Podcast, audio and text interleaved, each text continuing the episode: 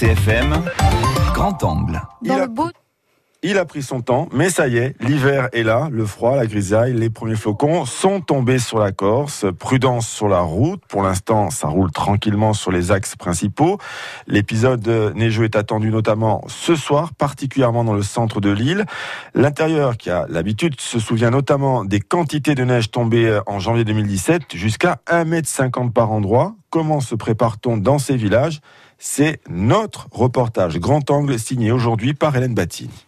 Dans le Bauge ou micro-région coutumière des hivers rigoureux, à Bouchtagne, où le maire Pierre Tadé y a investi, la commune vient de s'équiper d'une pelle mécanique avec lame de déneigement. C'est un investissement de- d'environ 50 000 euros, subventionné par l'État à hauteur de, de 60% environ. Un investissement loin d'apaiser les inquiétudes de l'élu. On voit très bien que le nombre de chasse-neige est insuffisant, vieillissant. Les fraiseuses promises en 2017 par le président du comité de massif euh, demeurent toujours à l'usine. Hein. C'est pas un luxe, c'est un besoin, notamment pour nos, villages de montagne qui en 2017 ont attendu euh, 4 et 5 jours avant d'être déneigés. Nous attendons toujours les, les réparations des catastrophes naturelles de 2016, hein, voire de 2011. Et nous avons peur de l'amplification si de, de forts épisodes neigeux venaient à se reproduire. Un risque majeur du côté de San Lorenzo dans le Valais Rouge. Tiens, là-bas, la départementale 39 qui mène au village est coupée depuis les dernières intempéries. Jérôme Négrogne est le maire. En cas de chute de neige, euh, nous serons quelque part euh, prisonniers puisqu'il y aurait à franchir deux cols de 900 mètres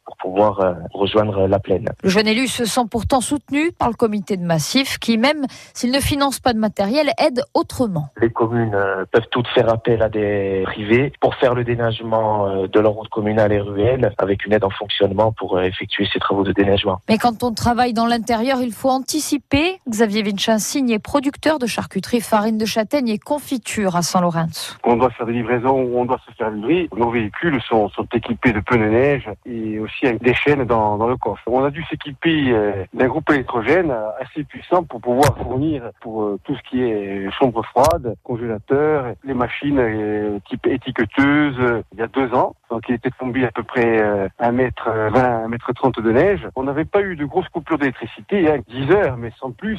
Par contre, il y a 10-15 ans, on, on voyait des coupures d'électricité de 5 jours, voire une semaine. En cas de problème, justement, EDF Corse est sur le pied de guerre. Clément Seger, chef de service opérateur réseau. On a des astreintes sur chacun des sites que l'on va doubler, voire tripler en fonction des lieux où on s'attend à avoir de la neige. Et puis on a effectivement la possibilité de pré-mobiliser des équipes qui sont sur le continent. Le centre de Corse dispose euh, de moyens propres en groupe électrogène qui sont disposés sur l'ensemble des bases opérationnelles. On va essayer d'adapter nos moyens en fonction de la localisation de l'épisode euh, neigeux. Un épisode attendu principalement sur le Niol et la vallée d'Ascq.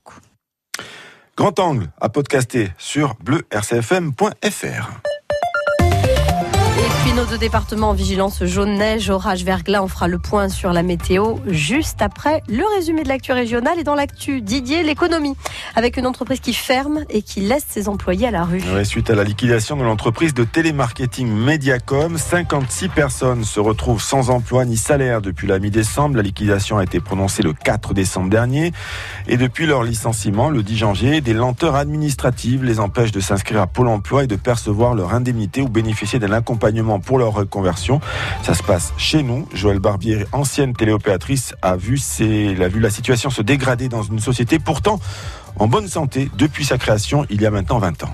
Il y avait déjà des appels qui étaient passés des pays euh, Cameroun, Maroc, Dakar. Et là, la Corse, ils ont carrément euh, fermé le centre d'appel ils ont carrément délocalisé. Quoi. Ils n'ont pas cherché à voir s'il y avait des tant de personnes qui travaillaient. C'est l'argent qui passe avant tout. Nous verrons ça dans le journal de 8 heures. Deux syndicats de magistrats appellent à boycotter les audiences de rentrée solennelle des tribunaux, notamment celle du tribunal de grande instance d'Ajaccio. Les magistrats seront réquisitionnés. C'est une action qui est très rare. Un acte fort de protestation dont nous parle Jean Léandre, le porte-voix de cette intersyndicale. Ce sont des projets qui sont euh, pour les citoyens euh, assez assez euh, inacceptables. On éloigne le juge du citoyen, on rend la justice plus coûteuse. Là, c'est la- les projets qui sont en cours d'élaboration a pour but d'éloigner et de rendre même certaines décisions automatiques. Et puis dans le journal de 8 heures, nous parlerons du second tour de l'élection municipale partielle de Prôné les Liviomo. Pas de désistement, pas de fusion, c'est ce que nous verrons avec José Tafani.